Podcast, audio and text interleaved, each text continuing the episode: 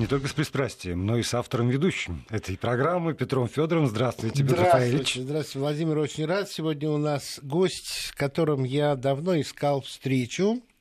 И, наконец, она состоялась. Это Михаил Юрьевич Богданов. И говорить мы будем о человеке, которого Михаил Юрьевич, в отличие от всех, в общем, многих людей, знал лично, знал хорошо.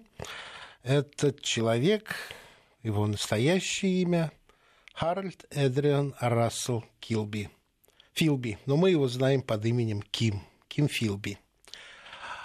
Все у него начиналось в жизни необычно, я себе чуть-чуть позволю. Он родился в Индии в семье британского чиновника, который позже принял ислам и стал служащим уже не Британской империи, а у раджи или шейха, я не буду врать.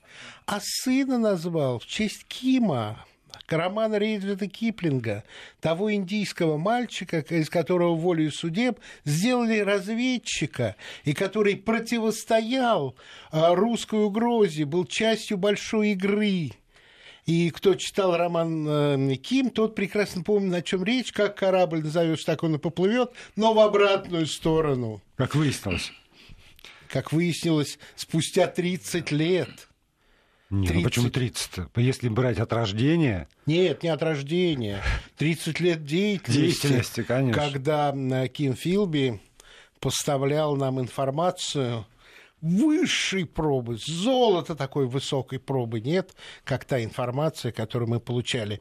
Но, Михаил Юрьевич, я теперь просто обращаюсь к вам. Расскажите, что хотите об этом человеке, то, что можно, то, что нужно, потому что сейчас, совсем недавно, в честь Кима Филби была названа площадь на юго-западе, и я уже читал какое-то британское издание, я его не запомнил, потому что возмутил жутко, что это не площадь, а жалкий перекресток, что москвичи, которых опрашивали английские журналисты, и не знают, кто это такой, и что вообще это недружественный жест, который Кремль учинил в рамках своего злодейства.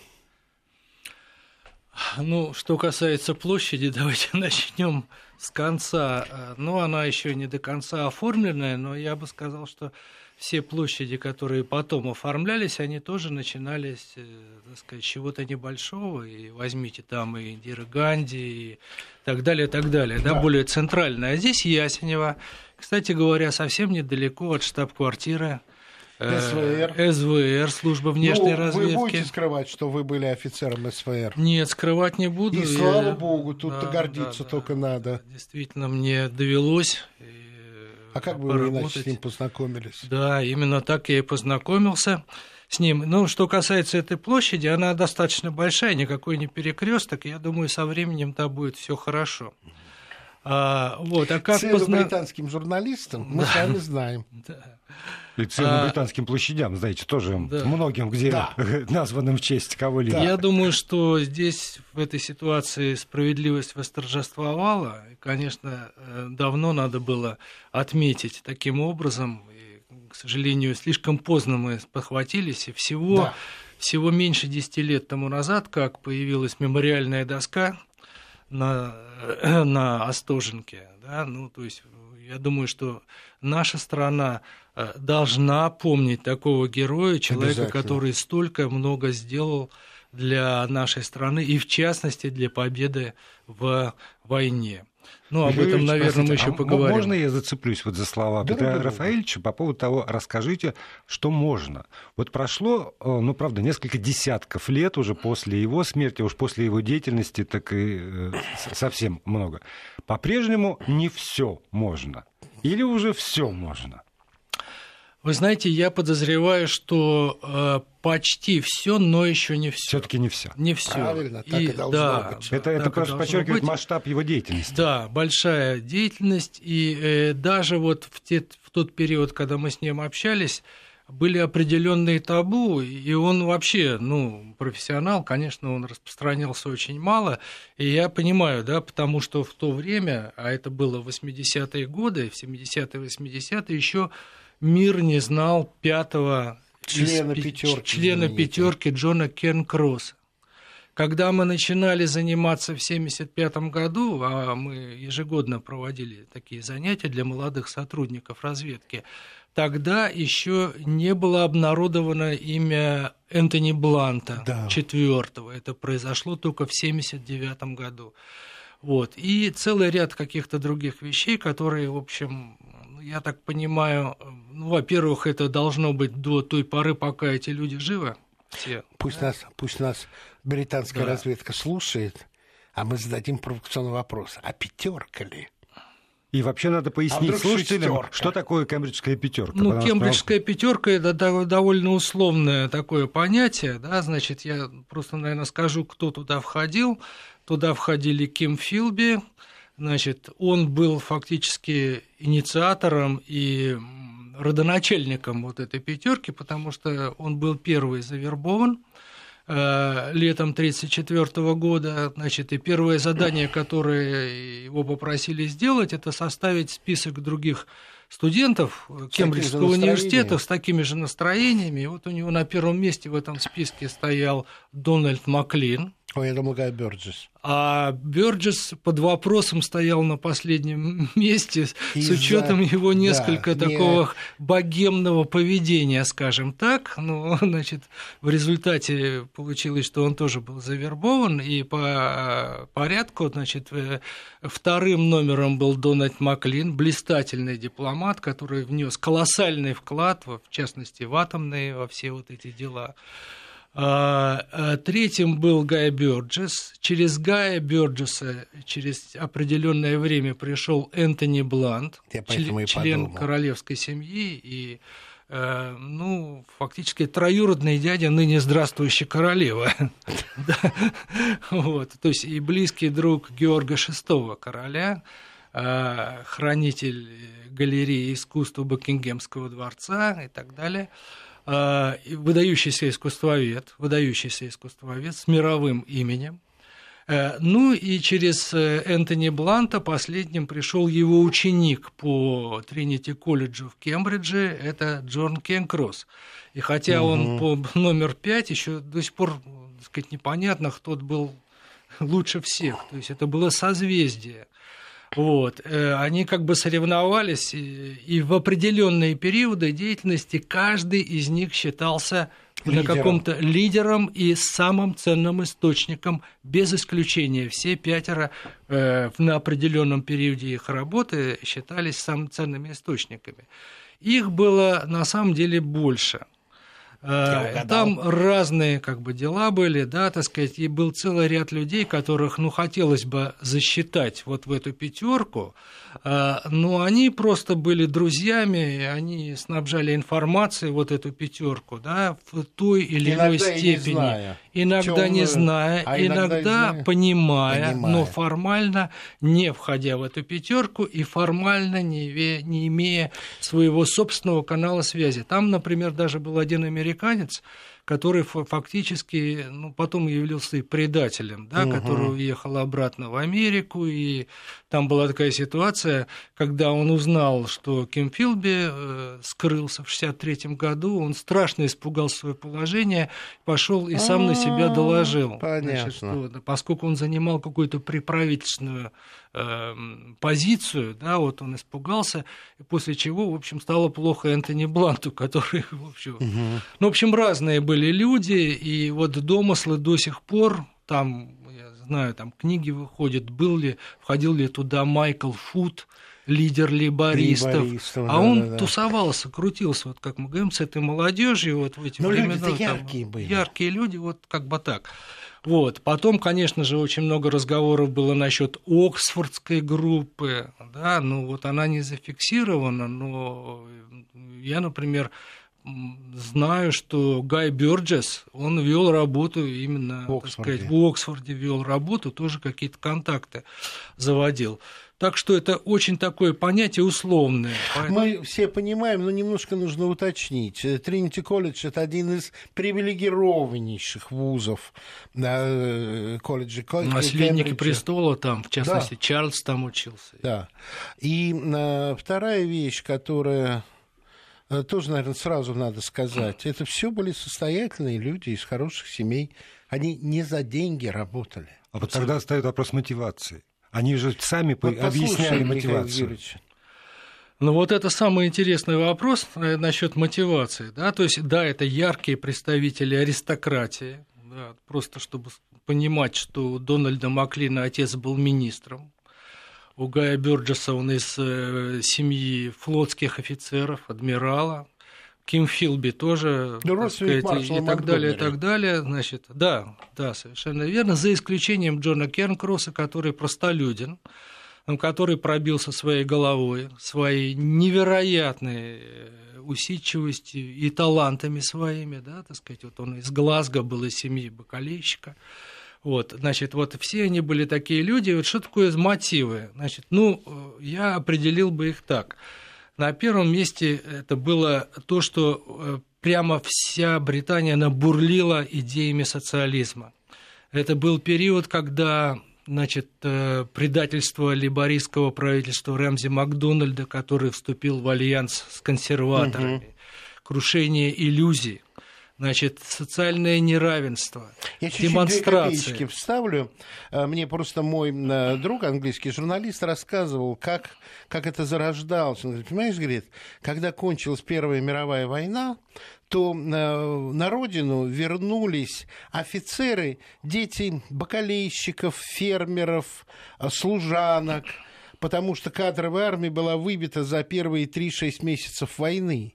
И они вернулись в Англию со всеми ее традициями, тогда еще гораздо более феодальными, со словами, что победители – это мы. И Англия больше никогда не будет жить в таким кастовом, стратированном обществом, как было. Мы достойны, мы, простые англичане, выигравшие эту войну, достойны большего равенства и лучшей жизни. И, наверное, еще и появление Советского Союза для вот очень многих. Наша революция была таким вот манящим фактором. Извините, что я вас перебил. Абсолютно с вами согласен. Но это как бы в продолжении. Да? Вот они все за социализм, за равенство, а там в Советском Союзе его уже строят. Вы знаете, вот я только сейчас вот стал понимать, какая мягкая сила была в тот момент у Советского Союза. В тот момент мы уже не хотели мировой революции, да, не говорили об этом. Это предикательно было. Мы хотели строиться, мы хотели лучше жить. Мы строили социализм в отдельно взятой стране. Значит, какие перегибы и что у нас там было, еще не так было заметно. Это конец 20-х годов, начало 30-х годов. Значит, они же ездили туда, и Гай Берджес приезжал, и... Вот это я не знал. Да, он был. И Энтони Блант приезжали в Ленинград на пароходе. И Энтони Блант, который, в общем-то, далек был, он никогда не был коммунистом, честно говоря, да? Значит, ну, трудно ожидать от члена королевской семьи коммунистических убеждений. Значит, но он был совершенно шокирован тем, что он увидел по части музейного дела. Да? Он был в Эрмитаже, увидел, как при советской власти бережно относятся к искусству. Для него это было очень много, это было значимо. Вот. И поэтому это была очень большая мягкая сила, вот там его строят. И, наконец, третье соображение – это, конечно, антифашизм. Потому что Мосли...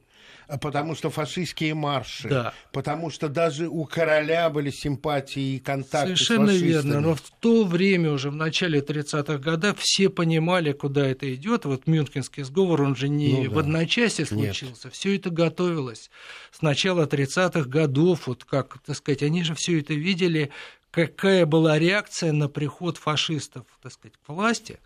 И какие были симпатии Великобритании. То есть это было... Ну и, собственно, опыт в Австрии же он был. Он же видел все это своими собственными глазами. Да, это уже Ким Филби. Да. И поэтому зрело убеждение в том, что единственная сила, которая последовательно выступает против фашизма, и это так. Да. Это Советский Союз. Да. И сила, которая способна победить фашизм. Следовательно, вот эти все соображения собирались, все мотивы в одно, и люди были готовы идти на то, чтобы содействовать Советскому Союзу в его внешней политике. Бескорыстно рисковать очень многим. Да. Жизнью. Жизнью, свободой. Жизнью. Ну вот это, например, я вам скажу, вот забегая вперед, ведь когда был подписан пакт Молотова-Риббентропа, да. С одной стороны, и, кстати говоря, они остались без руководства, вся пятерка, потому что пересажали и расстреляли, репрессирована была вся резидентура, и они в течение, по-моему, полугода были вообще без какой-либо связи. И что самое интересное, вот они понимали, что они теперь, после того, как Советский Союз стал союзником Германии... Ну, сильно, да, если не союзником, значит, по крайней мере, да, фактически... Лишились аргументации. Не рекомендации, то есть они уже их могут поймать и расстрелять.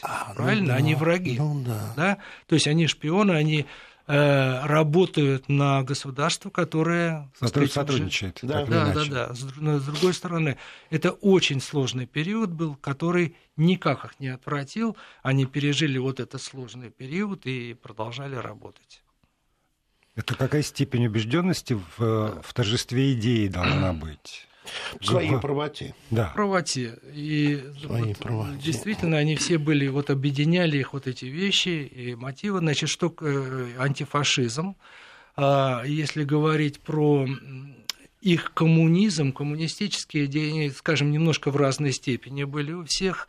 Ну, пишут, что Ким Филби, живя уже тут, в Москве, вы сказали про Остоженку, а я читал, что он где-то в районе Киевского вокзала жил. Ну, неважно. Нет, он жил сначала...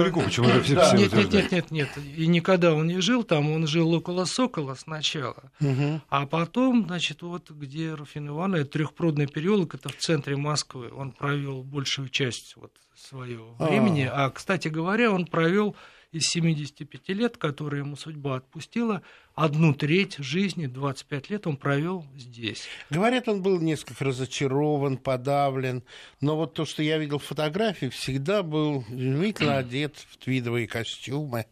Как ему здесь было? Ну, вы знаете, он, например, говорил достаточно откровенно, я считаю, что вот говорят, что как там я без родины, говорит, а я и живу на родине. Вот так. Ему, конечно, здесь очень повезло в том плане, что вот он нашел Руфину Ивановну. Да. Это была вообще-то 4-я его жена и вот самая любимая женщина. А британские слухи про пьянство? Ну, всяко бывало. Всяко бывало и у него, да, тут, так что я бы не стал на этом заостряться. Угу. Не, ну и потом, простите, я перебью, это по-человечески даже вполне объяснимо, да? Не потому что разочарование, скажем, в Советском Союзе, а потому что просто после этой напряженной, насыщенной жизни он оказывается в положении, то, что называется, пенсионера. Да, я бы вот скорее да, вот с этим сказал. Общий накал снижается, знаете, и это не хватает. Это же все равно как наркотик. Он как раз вот если жаловался на что вот по... воспоминаниям Руфины Ивановны, да, вот на то, что ему не хватало занятости, с его энергетикой, как он говорил, да, вот он говорит, я был как переполненный котел, когда он сюда приехал, ему хотелось работать, и он видел какие-то недостатки, он говорит, давайте, сделайте меня директором таксопарка, я, говорит, вам сделаю образцовый таксопарк, еще что-то. А его, значит, говорили, вы отдохните, все, спасибо. Мне кажется, не до конца понимали тот потенциал, который в нем хранился вот в те годы, что боялись вело его к такой фрустрации. Что, в общем-то... И потом вот он ожил, когда появилась возможность быть советником, консультантом. И я вам скажу, что был целый ряд ситуаций, когда его консультации были более чем... толковыми и принесли огромную пользу. Когда у него появились ученики, это вот, да, вот 1974-1975 года, ему была предоставлена возможность вести свой семинар своих выпускников. Них, да, я один из них, и как он оживлялся, как он готовился к этим занятиям. Как переживал. Он по-английски говорил? Да, конечно, по-английски. По-русски так до конца жизни и не... Вы знаете, он знал русский язык, он мог смотреть телевизор, он мог читать, ну, достаточно медленно, но читать, но был немножко избалован тем, что вот вокруг него все говорили по-английски. Ну, а дома с Руфиной Ивановной у них была такая очень смешная смесь языков, но когда говорят, что он так и не выучил, это не совсем так, ну, потому что он прекрасный телевизор, телевидение, то есть вот на таком бытовом уровне он все хорошо. Михаил Юрьевич, я прошу прощения, вас прерву, вернемся через несколько минут к этой беседе. Продолжаем программу «Субъектив». Да. Ее автор, ведущий Петр Фёдоров здесь в студии. Наш гость. Автор у нас Михаил Юрьевич Богданов сегодня. Данная программа, да. Я же про цикл, про программу «Субъектив» вообще. Да вы правы, конечно, да. Володя. А сегодня... Я просто собеседник настолько блистательный. Назовем еще раз. Михаил Юрьевич Богданов. Богданов, да. Михаил Юрьевич, то, что можно рассказать, вот главные, ну, скажем так, разведческие подвиги Кима Филби. На ваш взгляд? Ну, я бы так сказал. Во-первых, он принес огромную пользу во время гражданской войны в Испании. Он там был в качестве военного корреспондента «Таймс» со стороны фалангистов, да. Со стороны Франка, да, штаб, прикомандирован был к штабу Франка. Во-вторых, когда вот он с 40-го года поступил на работу в Secret Intelligence Service, или МИ6, как МИ6, да. МИ6, английская разведка. Значит, чуть не случайно, его туда кто-то порекомендовал. Его Гай Берджес туда привел. Да. Первый туда попал, да. И потом, ну да, это отдельная история, много говорить про них можно. Но карьера блистательная, он через какое-то время возглавил. Да, блистательная карьера сделал с 40-го года по 49-й, фактически он добился, ну не знаю, всю карьеру сделал, рассматривался. Говорят, чуть ли не мог возглавить. Да, если то есть он был в коротком списке кандидатов на пост руководителя Secret Intelligence Service.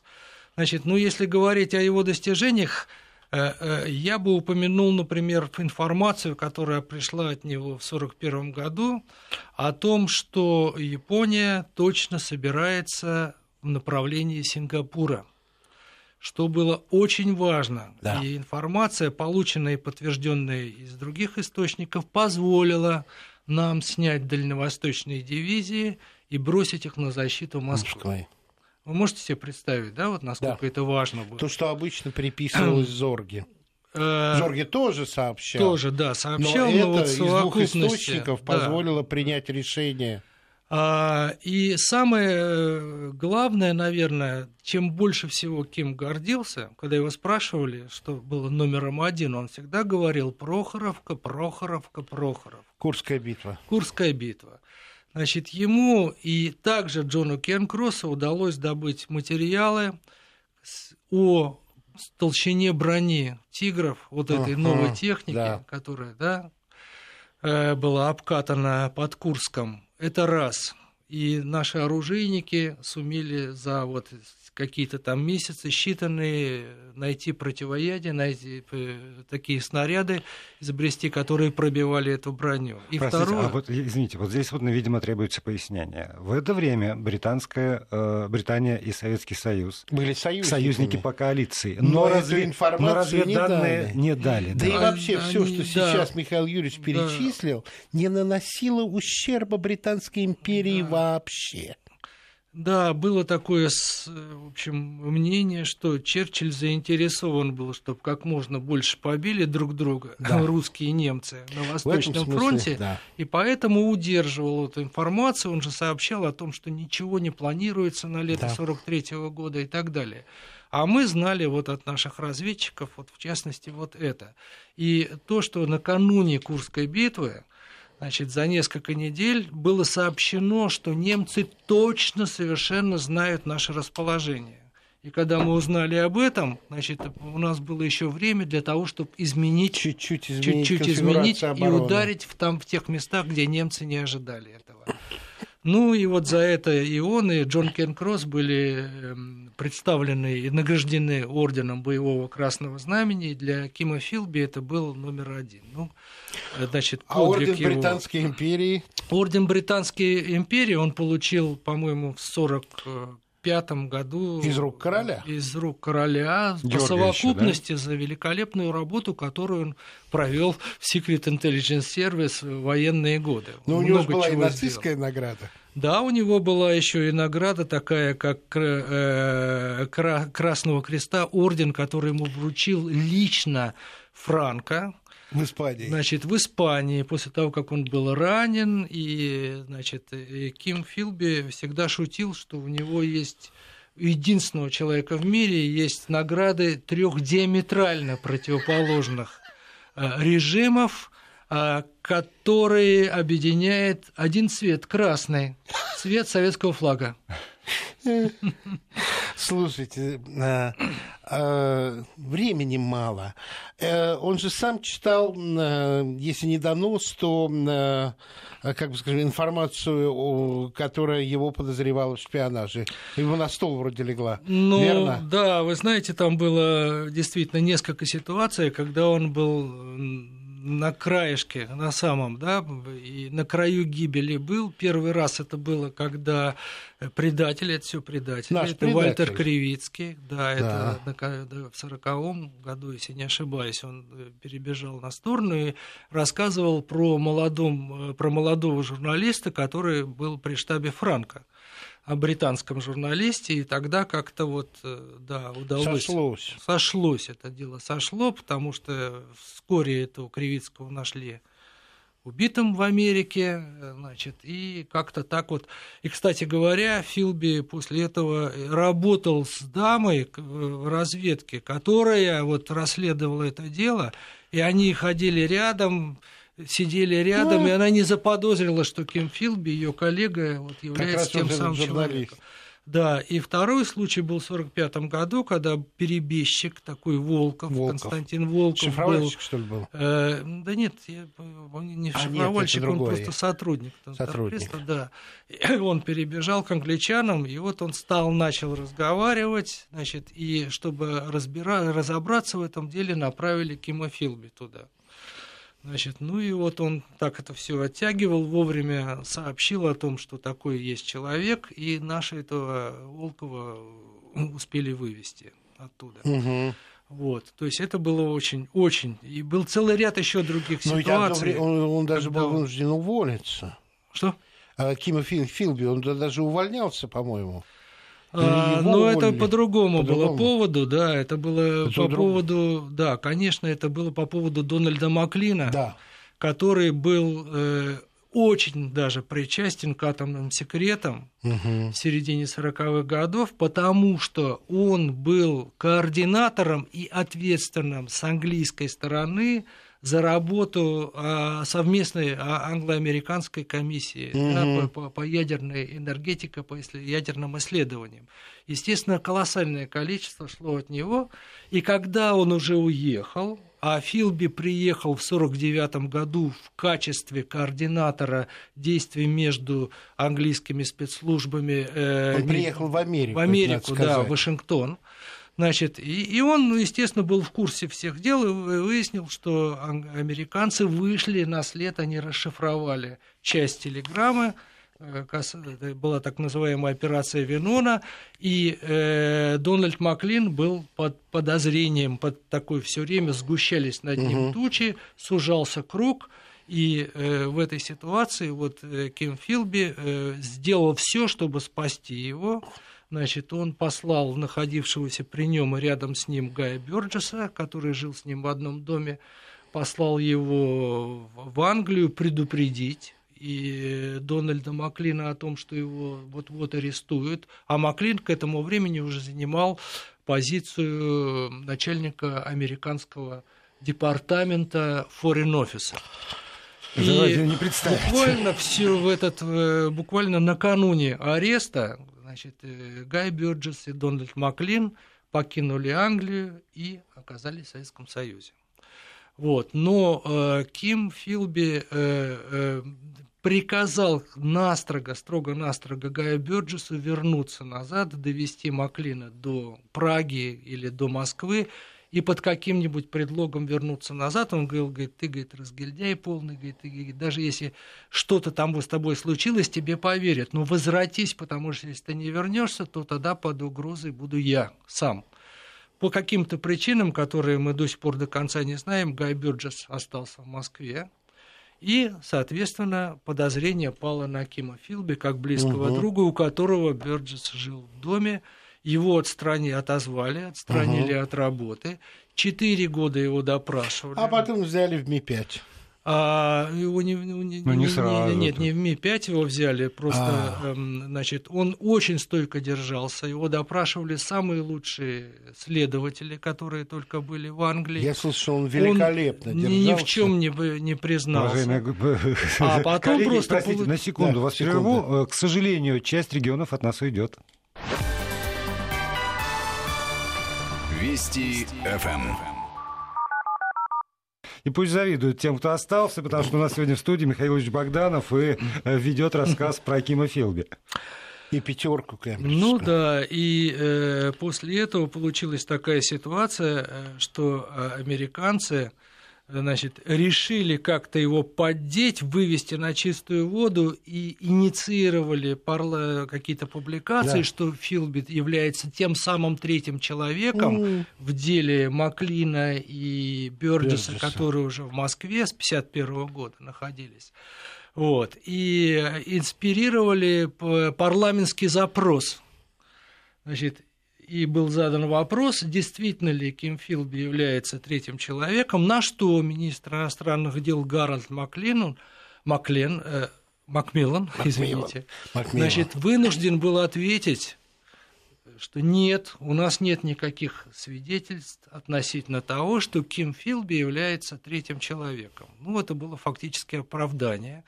Ким Филби, значит, долго не думая, на следующий день созвал пресс-конференцию, позвал к себе домой вот этих журналистов. И вообще это надо видеть, как он держался. На самые каверзные вопросы. Есть, кино, да? Это есть кино, это все пленка, это уже 55-й год. Это было 7 или 8 ноября 55 года, все это записано, прекрасная запись. Он держался, когда его спрашивали, там, когда вы там видели... коммунистов. Он говорит, последний раз я видел, говорит, коммуниста и знал, что это коммунизм, там, году в 1934. А что вы думаете о Гае Берджесе? Значит, тоже были правильные ответы. Ни один мускул не дрогнул, это было признание. После этого его не взяли обратно. Он формулировал ответы, так что формально он не лгал. Он говорил каждый раз правду, немножечко формулируя вопрос своих интересов. Например, про Гая Берджеса, что вы думаете о его поступке? Значит, и он немножко так замешкался и говорит, я думаю, что это недостойно нашей дружбы. Это вот с учетом того, что я до этого сказал, что я просил, а он не выполнил. То есть, опять же, не знаю. Хотя звучало, да. Интересно. Вот это интеллект. После интеллект, этого... защищающий свою совесть и возможность оставаться... Его не взяли обратно в кадры, но по протекции его, значит, послали в Бейрут работать в качестве собственного корреспондента, обсервера и экономиста газет. И, естественно, его использовали. Используя его такие возможности, да, так сказать, его опыт весь, его использовали для того, чтобы он помогал в сборе информации для английской разведки. Ну и нет нужды говорить, что 7 лет он еще великолепно проработал на нашу разведку. И из Ливана-то он к нам... Из Бейрута он к нам как раз... И уехал, когда уже было. Слушайте, а вот побег одного из пятерки из тюрьмы уже раскрыт? Фильм есть... Как один из пятерок бежал из тюрьмы? Это вы, наверное, с этим самым... Это не Пут, то. Это... Это другая история. Другая, всё. Да, а вот по поводу этой истории, я еще читал, что там ЦРУ и Гувер просто личным врагом считал Кима Филби. И после этого как будто бы не было вообще доверия между разведками США и Британии. Вы знаете, это было нечто. Это нечто, потому что они, как собака с кошкой, они очень поругались, потому что они уже верили, да, так сказать, очень... И вот это взаимное подозрение продолжалось очень долго. Вот если даже взять такую фигуру, как Джеймс Энглтон, который с ним близко дружил, и все, а потом он просто сбрендил. Он был один из руководителей ЦРУ, и он там красный под кроватью, Reds and the Beds, на каждом углу. То есть его вынуждены были уволить из ЦРУ через какое-то время, потому что у него уже крыша поехала на этой почве. А действительно, Гувер, вот, кстати, Эдгар Гувер, он-то и инспирировал вот эту вот всю комбинацию, которая обернулась против него. Да. Кстати говоря, да, это действительно было очень сильно, потому что ну, они не могли ожидать вот такого удара. И я вам скажу, это такой тоже был человек, такой Майлз Коупленд. Это человек, крупный сотрудник ЦРУ, который пересекался, в частности, в Бейруте с Кимом и по другим, один из создателей ЦРУ. Так вот, как-то он написал такую вещь, говорит, вы знаете, говорит, ущерб, нанесенный деятельностью Кима Филби в 40-е годы, он говорил только про вторую половину 40-х годов, настолько велик для нас, что лучше мы в эти годы бы вообще ничего не делали. Не делали. А вот это вот тогда для меня абсолютная загадка. Почему? Ну, потому что, ну, правда, там, человек работал против гитлеровской Германии. Так или иначе, какой, собственно, такой невозможный ущерб был нанесен? Извините, тогда против Гитлера это создании ЦРУ. Да, нет, это создание ЦРУ, это начало Холодной войны, это Корейская война, это вторая половина. Все, что это вторая половина. Все, что он знал о взаимодействии ЦРУ и британской разведки. Да, британской разведки. Ведь во многом он и был родоначальником. Вот тот же Энглтон и да? прочие, они у него стажировались в 40-е годы, когда это было управление стратегическим. Когда британская разведка была гораздо продвинутее, чем что бы то ни было у американцев. Это раз. Я вам скажу, что австралийская разведка пригласила английских специалистов, когда создавали... Это раз. Потом все вот эти операции ведь нейтрализовались Кимом Филби против социалистического лагеря, забрасывали сотни агентов албанских в Грузию, в Армению, Прибалтику забрасывали, они все пропадали. Сотни агентств, целый ряд операций, которые осуществлялись в начале Холодной войны, прекращались благодаря деятельности Филби. А вот сегодня интересно, но действительно, книги выпущены, фильмы сняты, книги на английском языке, ну, то есть я думаю, что там в Британии его имя известно. Вот отношение однозначное к нему, как... Где там? Там. Про там. Ну, вы знаете, так сказать, вот такая, как это говорят, любовь-ненависть, love-hate такой relation. С одной стороны, конечно, он там предатель, и то, сё, и клеймят, но у меня все время меня не отпускает такое ощущение, что где-то в глубине души они гордятся. Что вот только наш человек мог быть таким. Такое пройти. Потом целостность, да, вот натура, целеустремленность. Человек, который дал клятву, который присягнул, и несмотря ни на какие сложности, о которых мы уже говорили, знакомство с Советским Союзом начала 60-х годов, ну, извините, для английского аристократа, привыкшего немножко к другой жизни, тоже было нечто. А они, кстати, общались в Москве? Кто? Филби. Ну, это вот как раз, ну, это такой вопрос, значит, он так получилось, что Берджес умер в августе 63-го, а Филби приехал в конце января 63-го.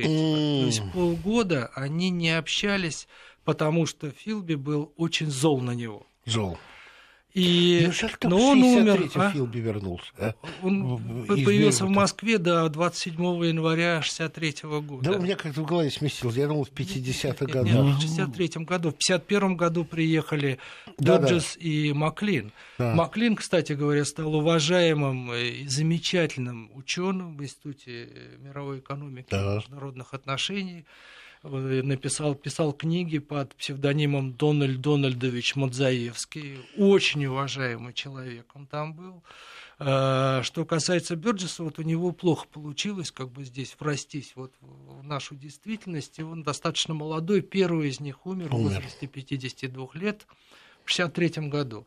Так что они не виделись, но Филби очень переживал, что ему не рассказали о том, что вот умирает в больнице Берджес. Он очень хотел с ним повидаться. Ну, очень достаточно безжалостно все-таки это служба к людям. Я вообще имею в виду, потому что есть строгие правила, есть строгие нормы, и в разведке иначе нельзя. Он говорил, говорит, как жестоко.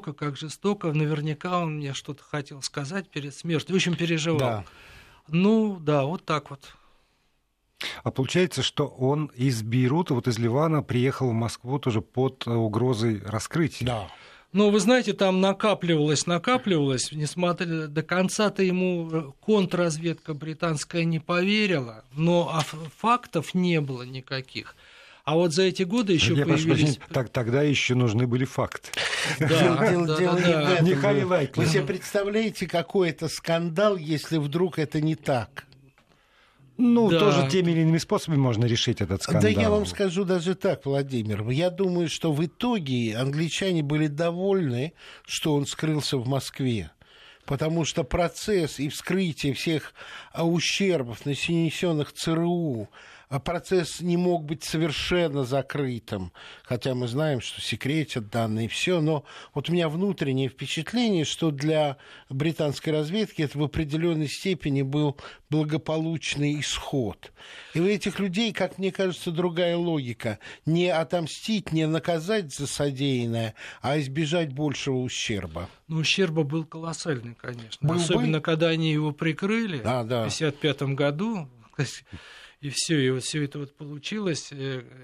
До сих пор ведутся споры, специально они разрешили ему уехать или нет. Да, как бы, ну, пограничная такая ситуация, но с ним вели разговоры, предлагали ему рассказать все. Значит, Ким Филби выигрывал какое-то время, значит, делал вид, что он готов с ними, так сказать, поделиться, признаться чем-то. Ну вот, когда все было готово, значит, он просто вышел из дома, не попрощавшись с семьей, и дошел до порта, сел на теплоход Далматов. И через 2-3 дня был в Одессе. Фантастика. Ой, как мало времени для того, чтобы все это закончить, этот разговор. Но в итоге мы вынуждены это сделать. Мы вынуждены. Приходите еще. Спасибо. Я с удовольствием расскажу. Про каждого из пятерки можно рассказывать по часу. Спасибо Михаилу Юрьевичу Богданову.